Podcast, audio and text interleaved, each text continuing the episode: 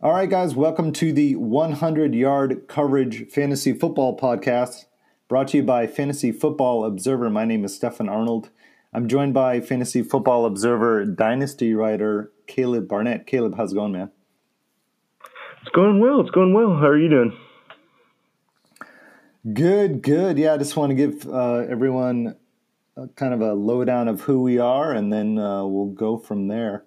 Uh, I am uh, the editor of fantasyfootballobserver.com. I was a uh, copy editor and later fantasy football writer for a newspaper in uh, Palm Springs for a dozen years. And then more recently, I did some writing for the Fake Football, uh, Chet Gresham's site there, who's now at uh, Walter Football.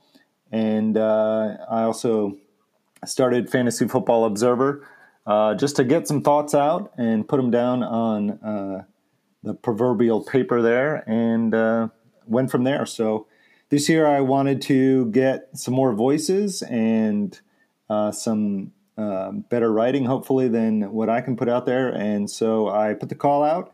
And Caleb, you uh, fell into my trap and you decided to sign on. So thank you very much for that. Yeah, of course. No, I'm excited about it. Um, gives me an opportunity to, to kind of share what I'm thinking and and hopefully become a better writer and and learn from from one of the best. Uh, yeah, so learn from somebody else if you want to learn from somebody the best. But uh, we'll see what we do here, folks. This is our first uh, episode, guys. So we are still working out the bugs. So hang tight with us. Uh, we are definitely going to keep track of any issues we have, uh, especially sound quality and things like that. So hang with us. We're going to bring you some uh, great knowledge as we go along here. Uh, Caleb posted one of our uh, articles or one of his articles on Reddit the other day.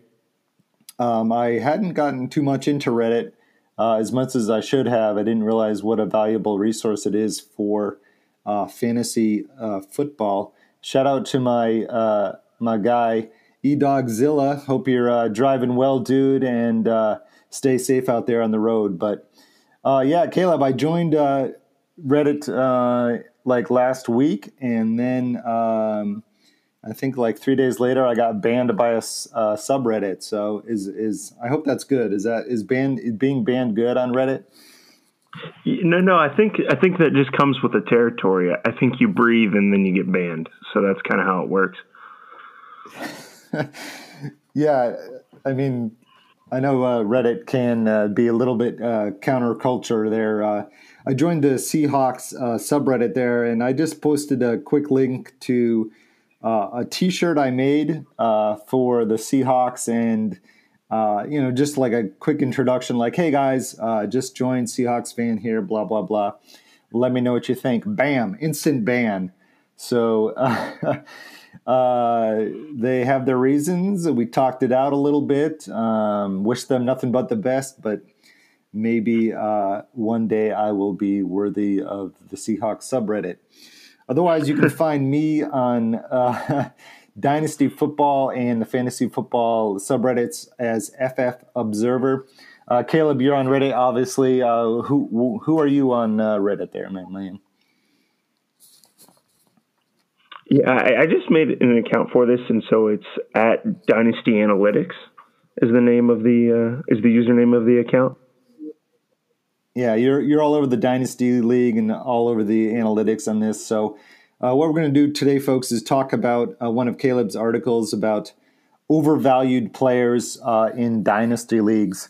And uh, Caleb hurt me to my soul when he brought up this first guy. Um, George Kittle. So, uh, Caleb, why is he overvalued uh, going forward in dynasty leagues?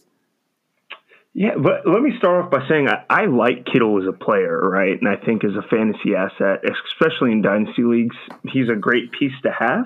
But if you're buying into his current price um, in startup drafts, I think that's a little steep. Um, I think he's going in just stock one tight end PPR leagues, he's going towards uh, the start of the third round, back end of the second. And to me, that just doesn't make a lot of sense. Um, tight ends normally don't justify going that high um, in stock stock kind of formats.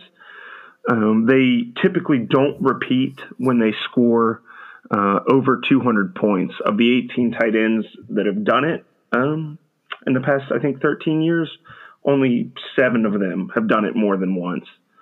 And to me, it's just, I think he's a prime candidate for regression. He produced a lot with a quarterback that is no longer going to be throwing him the ball if Jimmy G stays healthy. Um, and he averaged a lot more yards per catch than you would expect. Yeah, so he was at uh, 10.2, if, if, I'm not mistaken, there. Um, Correct. And he, you said in your article that his expected was um, his expected was seven, so that's quite a bit higher. Um, he did only have five touchdowns, so I think that might uh, actually increase.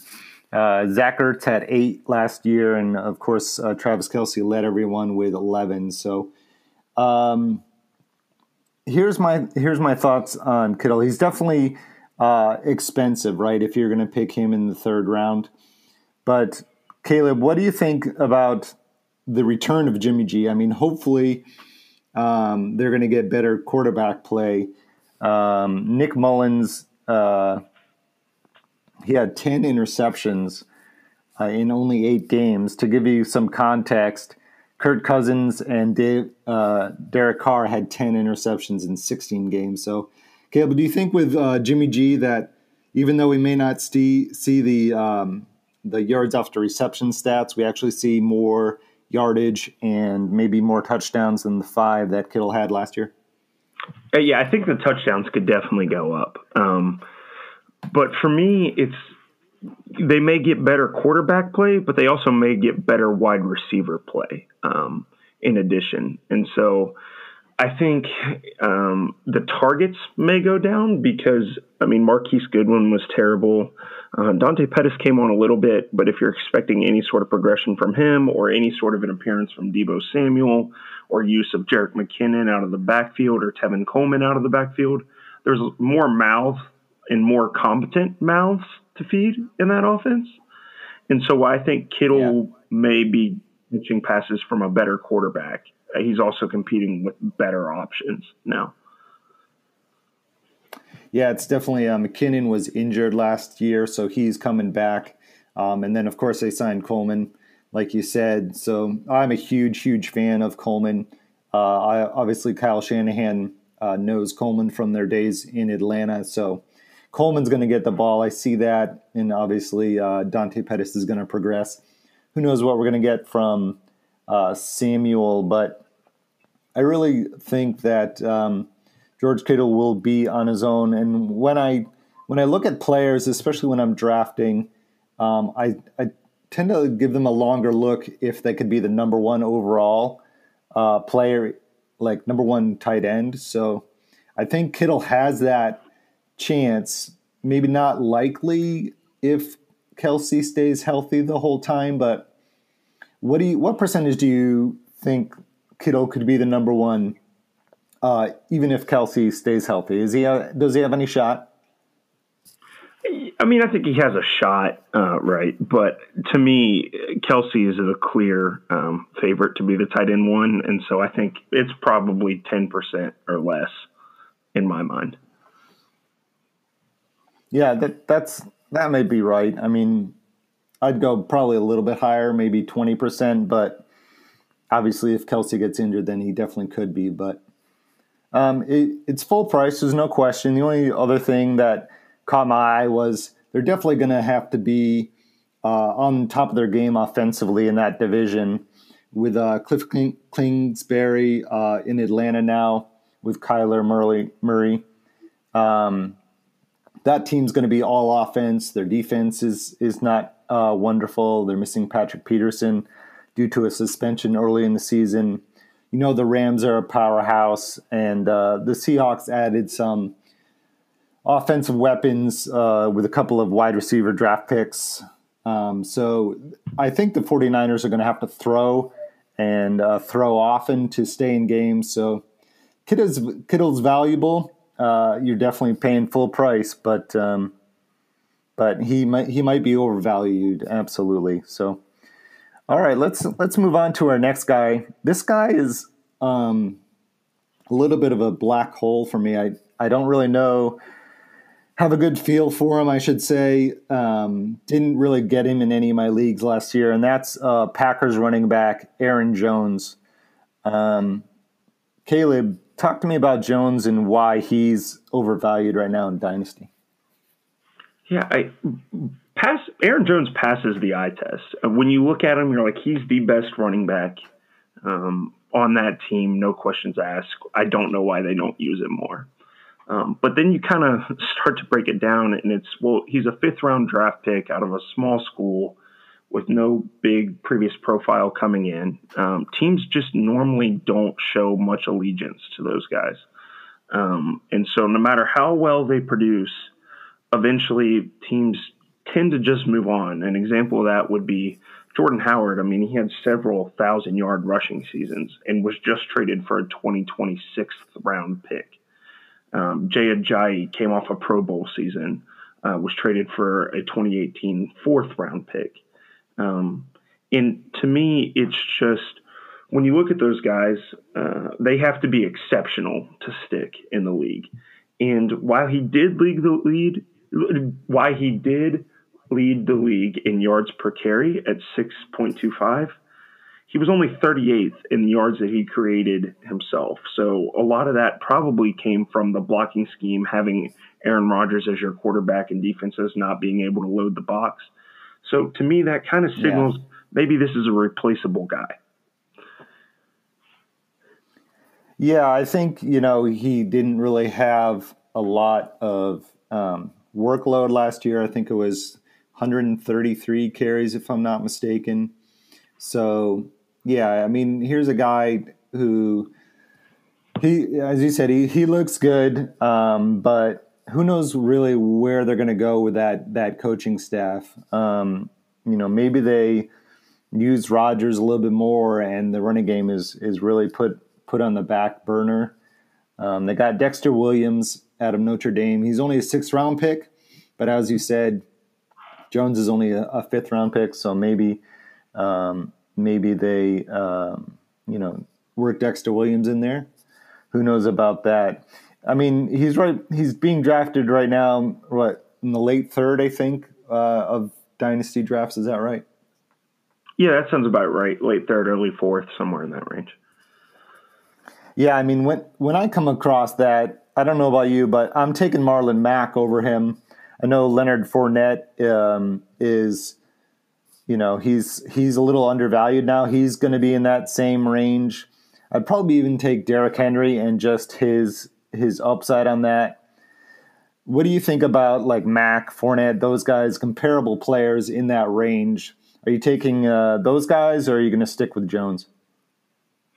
To, to me, Fournette is a, is a clear um, buy at that price, especially compared to Aaron Jones. I think he's one of the few players kind of outside that, you know, um, top 30 that have a chance to move back into the first round um, discussion in his career. He's got the, the draft capital, he's got the production when he's on the field. There's some injury concerns.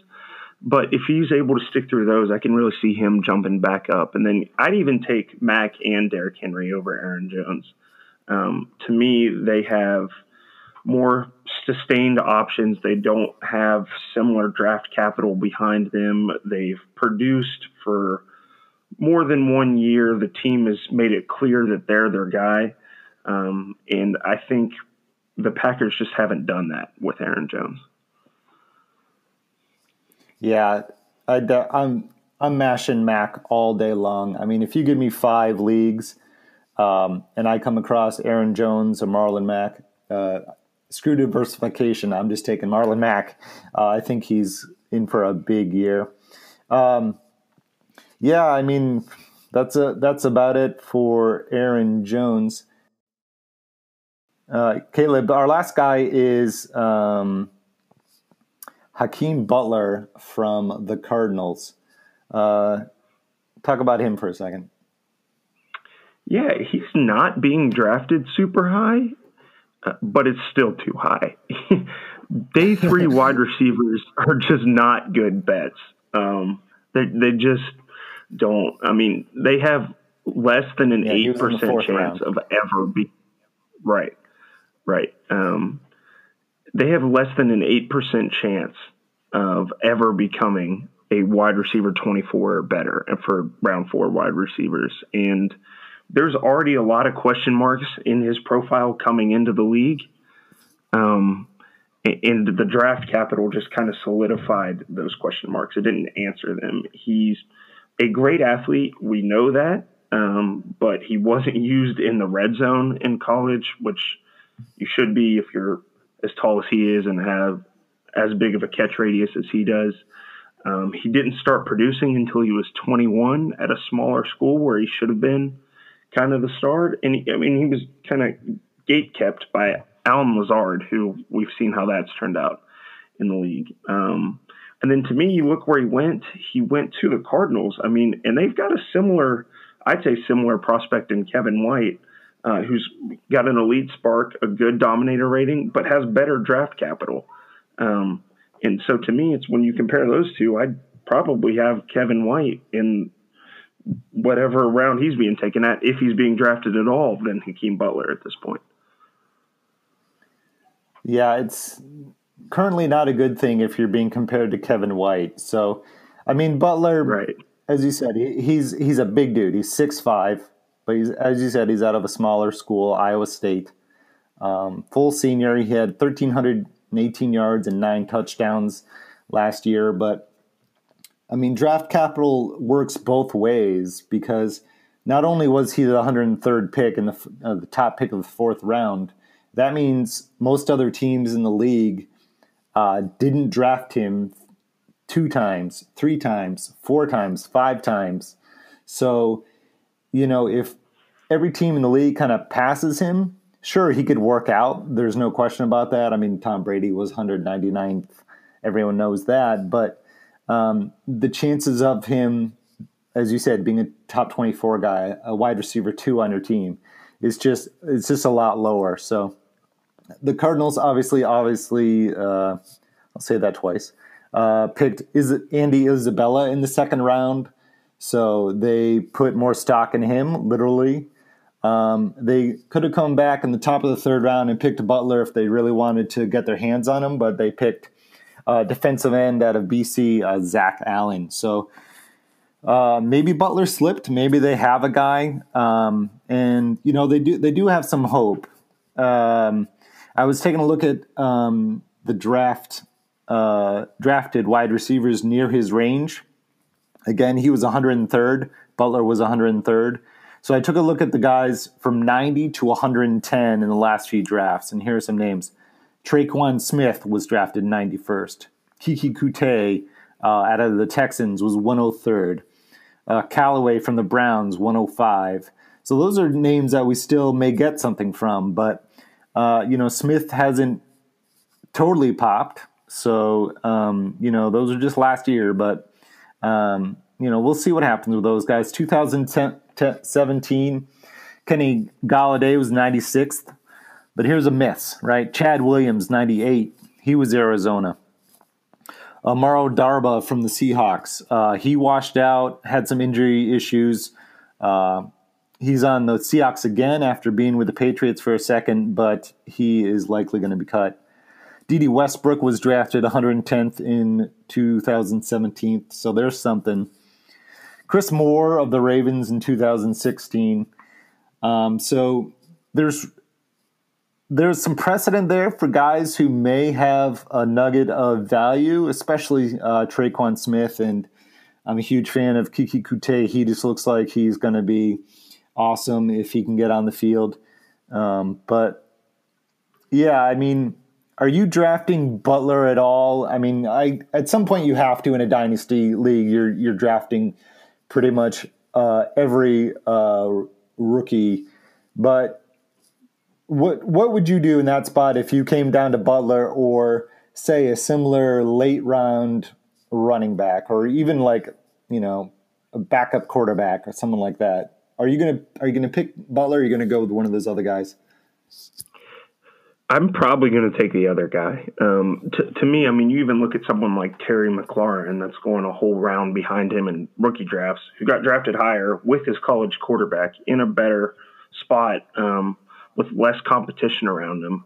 I'd take him over Butler. I'd take Devine Ozigbo. I'd take uh, Damarea Crockett. Oh, and maybe even Will Grier. Some of these guys, because I just think statistically they have a they're better investments. They have a better chance of hitting than Hakeem Butler does.